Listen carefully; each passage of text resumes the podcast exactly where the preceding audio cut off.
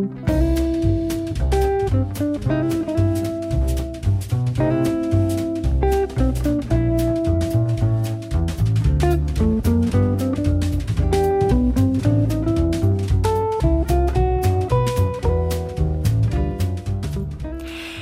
Fikejzová se narodila v Dubnu roku 1927 do rodiny Henzlů.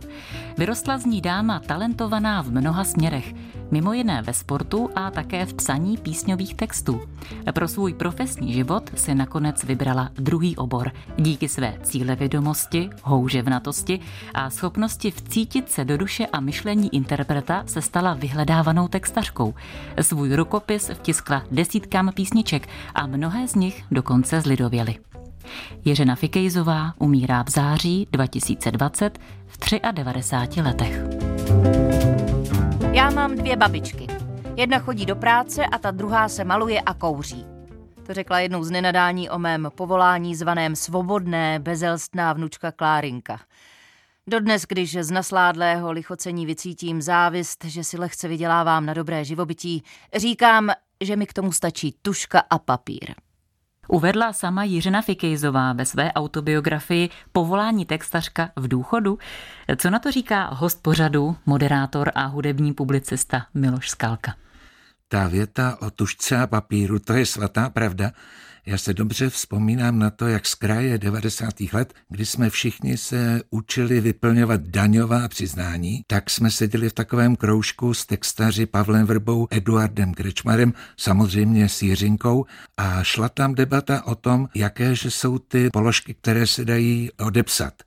A byla o tom dlouhá debata a na to Jiřina říkala, no já to mám špatný, protože tuška a papír to je pár korun. Eh, pojďme, Miloši, k jejímu dětství, respektive k narození Jiřiny Fikejzové. Do jaké rodiny se Jiřina Fikejzová narodila? Tatínek byl zapálený sokol, dokonce se traduje, že na přeboru sokolské župy pod Krušnohorské předvedl jako vůbec první veletoč na hrazdě. Maminka byla zručná klavíristka, takže Jiřinka vlastně zdědila obě dvě ty dovednosti po svých rodičích, jak talent ke sportu, tak k muzice. Jak se to u Jiřiny projevovalo, ty dva talenty? Ona byla československá rekordmenka v bězích na krátkých tratích ve štafetě 4x100 a 4x200 metrů. No a ta muzikantská profese, ta se projevovala v tom, že ona potom, když se rozhodla psát texty, tak měla tu výhodu, že jí třeba k té písničce stačil klavírní výtah a ona si ji sama mohla při tom psaní textu hrát na klavír. Na své dětství v Lomu u mostu vzpomíná Jiřina Fikejzová takto. Na našem domě řádili zedníci. Táta se rozhodl, že přistaví patro, kde budou tři pokojíky. Jarmilin, Borkův a můj, když už jsme velké děti. Začala jsem snít o svém malém, soukromém království, kde už nebudu muset číst s baterkou pod peřinou, abych nerušila sourozence.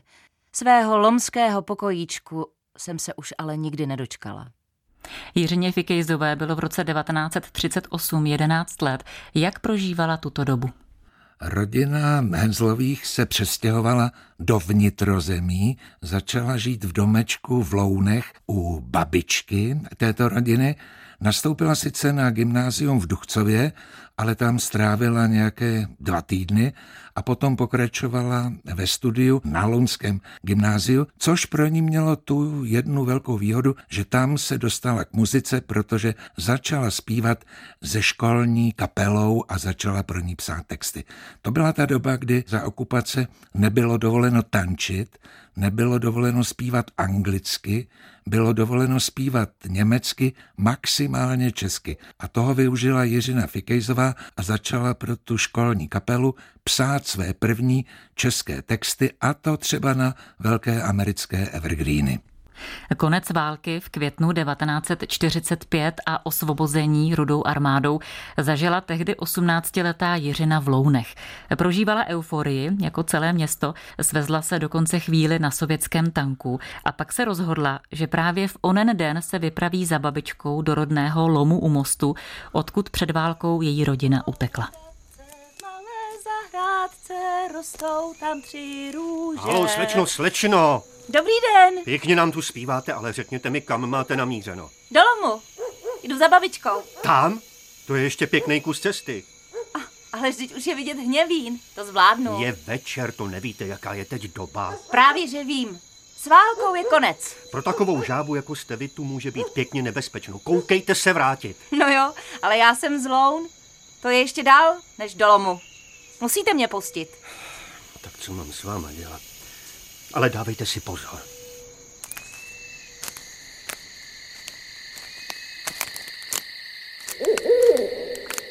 Стой! Куда ты идешь? Dobrý večer. Já jdu za babičkou. Что? Mm, Babička. Bábuška. Tam. Ну, pойди, девочка. Co to děláte? Ty не бой. Puste mě. Красавица. Очень красивая. Ну, Пусть ну мне. что делаешь, девочка? Ну так. Jak dopadl tenhle dramatický okamžik v životě Jiřiny Fikejzové? Vzpomínala na něj později? Vzpomínal na to drobně, dopadlo to šťastně, protože se tam objevili další vojáci rudé armády, kteří toho svého v úvozovkách kolegu, který se choval tak, jak se choval, zahnali střelbou do vzduchu a tím se vlastně z té pasti Jiřinka dostala. Miloši, co bylo po válce? Začala studovat na Univerzitě Karlově sociologii a psychologii a současně také začala naplno rozvíjet ten svůj, řekněme, sportovní talent. Stala se reprezentantkou československou a velice se jí v tom sportu dařilo. Ale to bylo jen ve štafetách na 4x100 a 200 metrů. Takže jsem byla rekordmanka, ale děleno čtyřmi. Trenér si se mnou vytrpěl své. Mě totiž strašně bavilo závodit, ale vůbec mě nebavilo trénovat. Říkali tenkrát, že jsem takový přírodní talent, tak mi co procházelo. Dneska to nic neznamená. Třeba takový bolt. Třikrát kýchneš a on už je v cíli. Potkala se Jiřina Fikejzová v té době s dalšími významnými sportovci. Samozřejmě, protože sportovci, stejně jako muzikanti, to je jedna taková velká rodina, seznámila se s manželi Zátopkovými a s nimi posléze navázala velmi blízké přátelství, které vlastně trvalo po celou dobu jejich životů. Byla vystudovanou psycholožkou a socioložkou, úspěšnou sportovkyní a v budoucnu tedy úspěšnou textařkou. Jak v té době viděla svou budoucí kariéru? V té době viděla svou budoucí kariéru především v té psychologii a sociologii, ale ouha, přišel do toho rok 1948, najednou se začalo v té škole všechno měnit, její oblíbení profesoři najednou zmizeli, objevily se tam nové kádry, takzvané rychlokvašky, najednou ta sociologie začala být považována za jakousi kapitalistickou pavědu, nebo pseudovědu a Jiřina dokonce splakala nad výdělkem také tím, že ona měla domluveno, že jakmile ukončí vysokoškolská studia, takže se vydá na půlroční stáž sociologie do Spojených států ale k tomu už samozřejmě potom nedošlo. Z dnešního pohledu to vypadá jako pát na tvrdou zem. Ona dostala ale jinou nabídku. Jakou konkrétně? A bavilo jí to? Jako sportovkyně byla registrována u Sparty a pod ČKD Sokolovo právě Sparta patřila, takže dostala nabídku, aby nastoupila jako psycholožka do učiliště ČKD Sokolovo. Co bylo zajímavé, ti učni ji často vyzývali také ke sportovním soutěžím, především potom v běhu a to samozřejmě Jiřinka s přehledem vyhrávala. Vypadá to, že rok 1948 a tvrdý nástup komunismu nějak výrazně do života Jiřiny Fikejzové nezasáhl. Už v roce 1949 zavřeli komunisté jejího tátu, do Teplické věznice. On byl v té době ředitelem komunálního podniku města Teplice a přišli mu aféru s čachrováním s benzínem, sabotáž se skaženým vínem, kterým se měli soudruzi otrávit na nějaké trachtaci, také mu přišli výbuch v starých teplických domech, takže to nebylo nic tak úplně jednoduchého. Jiřina na setkání s tatínkem po dlouhé době u soudu v Ústí nad Labem vzpomíná ve své autobiografii takto. Čekala jsem na chodbě soudní budovy. Viděla jsem, jak už ho vedou po schodišti.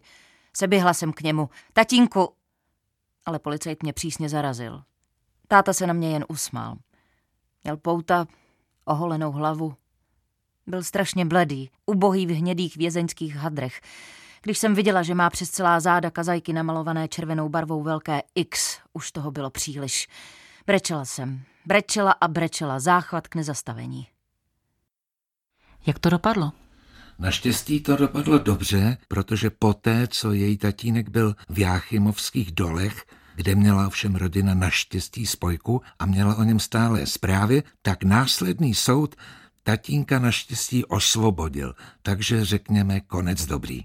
Co soukromý život Jiřiny Fikejzové na počátku 50. let? Co její lásky? Bylo jí 23 roku? To byl rok 1951, tak se provdala za eh, lehkého atleta Jaroslava Fikejze, což byl skokan, který v roce 1948 zastupoval Československo na olympijských hrách, byl to československý rekordman a brali se nepochybně z lásky. Ale jak už se to někdy stává, tak ten jejich vztah nevydržel. V roce 1954 se Jiřině v 27 letech narodilo dítě. Ve své autobiografii Povolání textařka na tento okamžik vzpomíná takto. Slyšela jsem hlásek svého syna. Zaplavil mě nepopsatelný pocit štěstí, samičí mateřská něha. Bylo pondělní ráno, den letního slunovratu, dodnes nejšťastnější den ze všech mých šťastných. K obědu mi sestřička přinesla rajskou z knedlíky a docent čuhel noviny, československý sport. Tak Fikejs včera přišel o rekord, po dlouhý době ho o pár centimetrů přeskočil Martínek, ale vy jste mu dnes ráno dala syna. Ten syn se jmenuje Daniel, řečený Dan, a když Jiřina byla se svým synkem novorozeným doma na mateřské dovolené, tak si vzpomněla na to, že kdysi v Lounech psala texty a hodně poslouchala rádio, tehdy rozhlas po drátě, a všimla si písniček a textů Vladimíra Dvořáka, málo kdo si uvědomuje, že Vladimír Dvořák byl nejen vtipný konferenciér a autor pořadů jako třeba Televariete s Jiřenou Bohdalovou, ale že to byl také významný autor českých textů, buď pořád se mnou, Lásko sladká voláre a tak dále a tak dále. To byly velké dobové hity a pro Jiřinu Fikejzovou začal být Vladimír Dvořák velkým vzorem, jak by se měly psát texty. A jednoho dne sedla, napsala mu dopis Vladimír Dvořák až do roku 1951, byl zaměstnaný v československém rozhlase, potom se vydal na volnou nohu, ale s rozhlasem nadále spolupracoval, takže mu napsala do rozhlasu, že by se s ním ráda sešla a představila mu některé ze svých textů. A k tomu setkání došlo v roce 1955. Těší mě, slečno.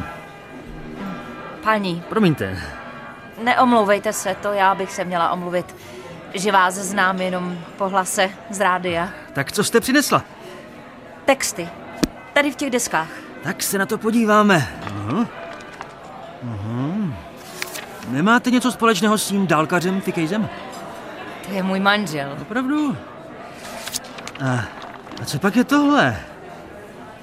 Dnes mám splín, že tak strašně z nebe déšť padá. Vypadá smutně, lahev má, lahev s dopitou viskou. To jsem napsala ještě na Gimplu. Je to text na Evergreen Stormy Weather. Stormy weather? Měli jsme za války kapelu, víte? A dnes mám splín, no jo, to, to není špatný. Klidně řekněte, kdyby se vám něco... Ani ty ostatní nejsou špatný. Umíte napsat refrény, to je hodně důležité. Děkuji. Tak víte co? Já vás seznámím s Karlem Vlachem. To by bylo senzační. Nemůžete psát do šuplíku. Texty musíte slyšet, jak vám je zpívají. Jen tak se stanete profesionální textařkou. Talent na to máte. Byla to pravda? Byla to svatá pravda, co Jiřina Fikejzová potom během své textařské dráhy prokázala na stokrát.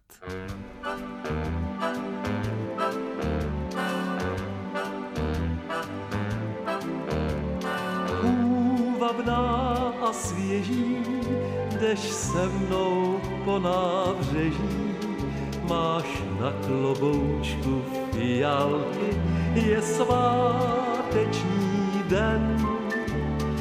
Neznámý i známý tu loudají se s námi, všem pro radost je krásy dost, je sváteční den. A to je vůbec ten první text, který Jiřina Fikejzová napsala, respektive první realizovaný.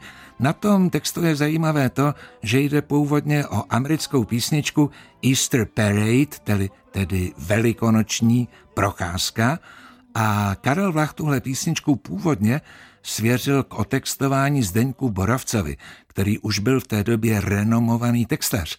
Ten ale písničku panu kapelníkovi vrátil s tím, že se mu jednak nelíbí a jednak, že ho na to vůbec nic nenapadá a Jiřina Fikejzová napsala text půvabná a svěží a s orchestrem Karla Vlacha tuhle písničku jako první naspíval zbor Lubomíra Pánka a paradoxem bylo, že v tomto sboru tehdy zpíval právě Zdeněk Borovec. Co pro Jiřinu znamenal úspěch této písničky? Pootevřelo to ty dvířka, kterými Jiřina Fikejzová potom vkráčela do toho velkého světa textařského umění. Rozhodující byla hned ta spolupráce s Karlem Vlachem a se solisty této legendární kapely, tedy s Ivetou Simonovou a s Milanem Chladilem, později začala spolupracovat také s tanečním orchestrem Československého rozhlasu a ten vějíř těch zpěváků, pro které psala texty, se začal stále více rozevírat a bylo málo těch, kteří nenaspívali nějaký text Jiřiny Fikejzové, ale tím, že ona psala jenom pro interprety, které měla ráda, kterých si vážila, nebo ke kterým jí vázal nějaký citový vztah, tak nebyla ochotná psát pro každého.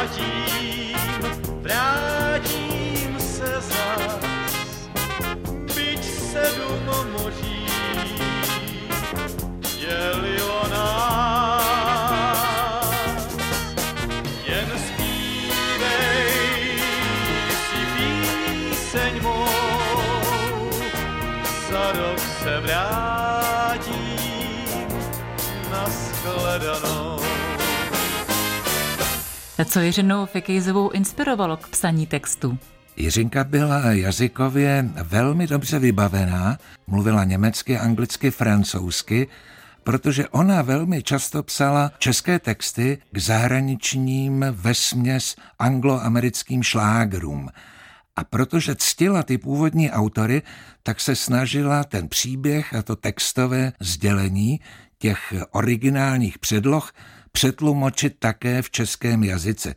Takže ta inspirace tady byla jasná a těch písniček, které byly původní, řekněme původní domácí česká hudba a původní český text, tak tyhle písně psala Jiřina Fikejzová takže výhradně psala texty na hotovou hudbu, nikdy nenechávala své texty zhudebňovat a vycházela ze znalosti lidské psychiky dokázala se vcítit, což bylo zajímavé nejen do zpěvaček, což by bylo logické, protože ona byla dáma, ale také do zpěváků.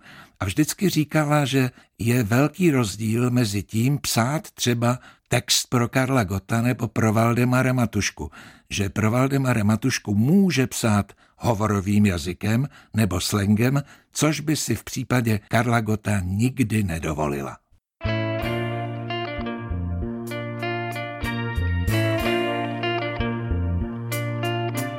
Když pláčeš, má milá.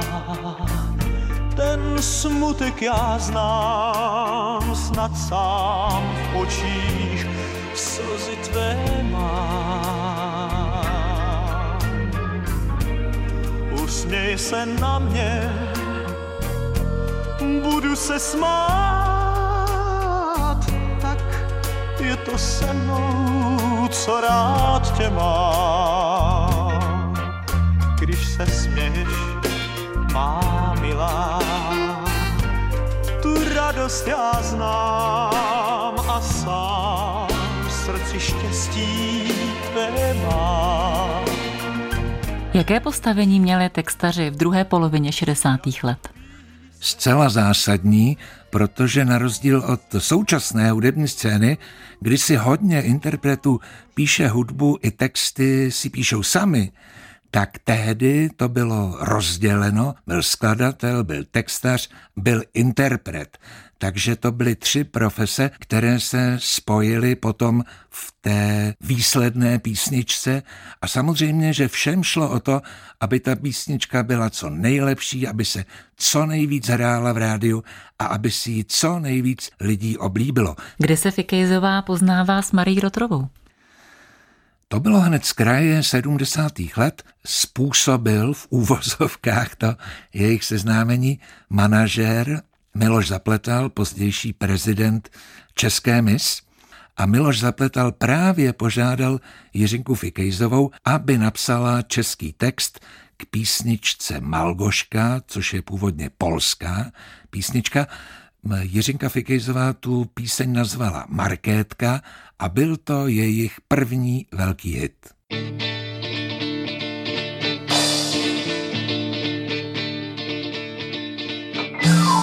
V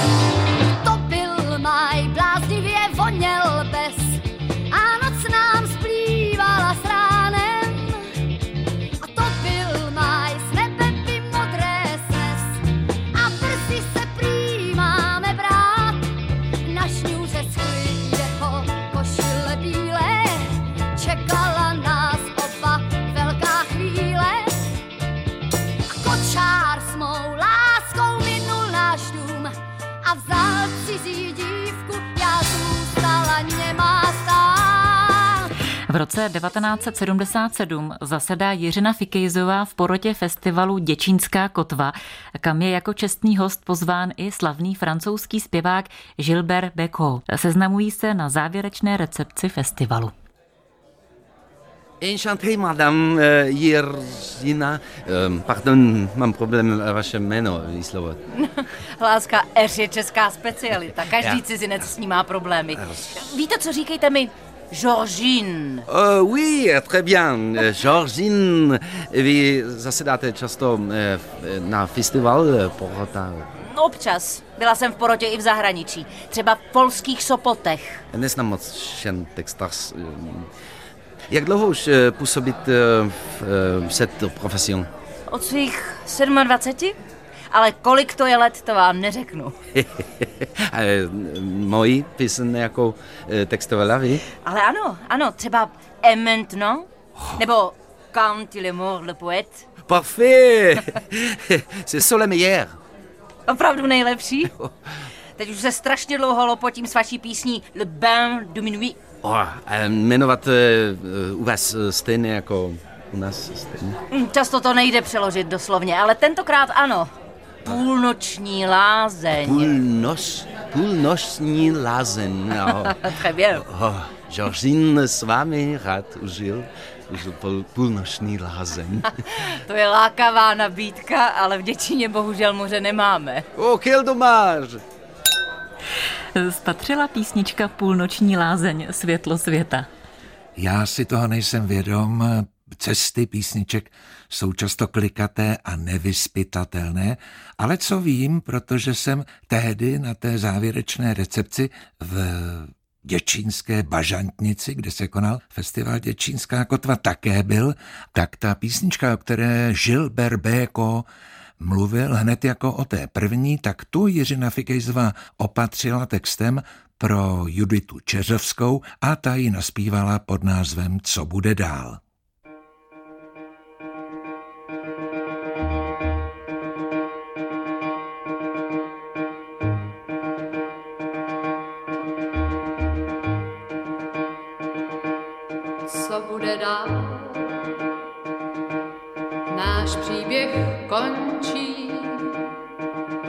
Na rozcestí, nechal jsem mne stát.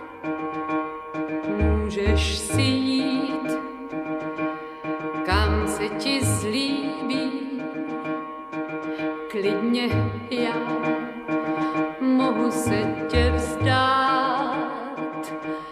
Jen noc je zlá, teď najednou a hlavu vždycky ráno mnou. Snad nic už víc mě nevzruší, snad na duši mám stín. Kdy jste se vy dva, Miloše, potkali s Jiřinou Fikejzovou? Potkali jsme se na přelomu 60. a 70. let, kdy já jsem produkoval gramofonové desky pro taneční orchestr Československého rozhlasu. Jiřinka působila v suprafonu, od té doby jsme o sobě věděli, potom jsme se skamarádili, začali si tykat. Já jsem si ji neuvěřitelně vážil, když jsem potom se hlásil do ochranného svazu autorského, co by autor, tak tam byla komise, která schvalovala případné adepty a Měl jsem to štěstí, že předsedkyní té komise byla Jiřinka Fikejzová, takže to mé přijetí mělo hladký průběh a já jsem jí to oplatil před třemi lety, kdy jsme jí k devadesátinám, co by rozhlasový pořad Noční proud, dali cenu Legenda nočního proudu za celoživotní přínos domácí hudební scéně. Zmínili jsme, že má syna Daniela. Šel v jejich šlépějích textařských? Šel v jejich šlépějích, a to nejen textařských, Daniel Ficase, zvaný Dan Ficase, který má kapelu, která se jmenuje Combo FH, je skladatel, hráč na klávesové nástroje, zpěvák, textař, kapelník, mimochodem inženýr z techniky ČVUT a není bez zajímavosti, že velmi pilně komponuje divadelní hudbu pro prakticky všechna divadla v České republice. I když sprinterka pro život rozumně zvolila maraton, tak to řekl eh, o české textařce Jiřině Fikejzové Karel Gott. A Karel Gott jako mnohokrát měl absolutní pravdu. Jiřina Fikejzová umírá 2. září 2020 a to v požehnaném věku 93 let. Proč ji můžeme zařadit mezi osudové ženy? Ptám se hosta pořadu, moderátora a hudebního publicisty Miloše Skalky. Ona nebyla žena kompromisů, ona si vždycky trvala na svém, ona raději nějaký text zahodila, než aby tam předělávala něco, co se třeba interpretovi nelíbilo, protože ona, když už nějakou práci odevzdala, tak si za ní stoprocentně stála. Ona si s každým textem vyhrála stejně jako si hezky vyhrála se svým životním osudem a se svou životní cestou. thank you